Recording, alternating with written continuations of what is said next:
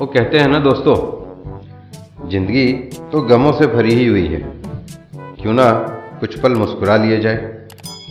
आइए आज आपको कुछ ऐसे स्लोगन सुनाता हूँ जिसे सुनकर आप अपनी हंसी नहीं रोक पाएंगे।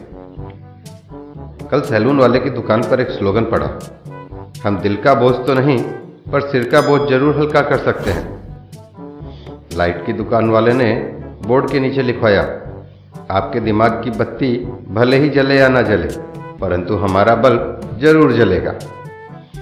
चाय के होटल वाले ने काउंटर पर लिखवाया, मैं भले ही साधारण हूँ पर चाय स्पेशल बनाता हूँ। एक रेस्टोरेंट ने सबसे अलग स्लोगन लिखवाया, यहाँ घर जैसा खाना नहीं मिलता, आप निश्चित होकर अंदर पधारें।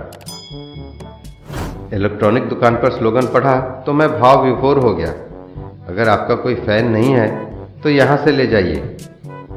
गोलगप्पे के ठेले पर एक स्लोगन लिखा था, गोलगप्पे खाने के लिए दिल बड़ा हो ना हो, मुंह बड़ा रखे, पूरा खोलें। फल भंडार वाले ने तो स्लोगन लिखने की हद ही कर दी, आप तो बस कर्म करिए, फल हम दे देंगे।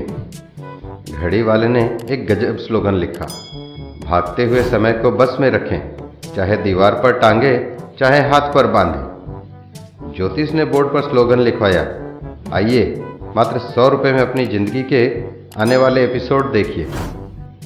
बालों के तेल की एक कंपनी ने हर प्रोडक्ट पर एक स्लोगन लिखवाया, भगवान ही नहीं हम भी बाल बाल बचाते हैं।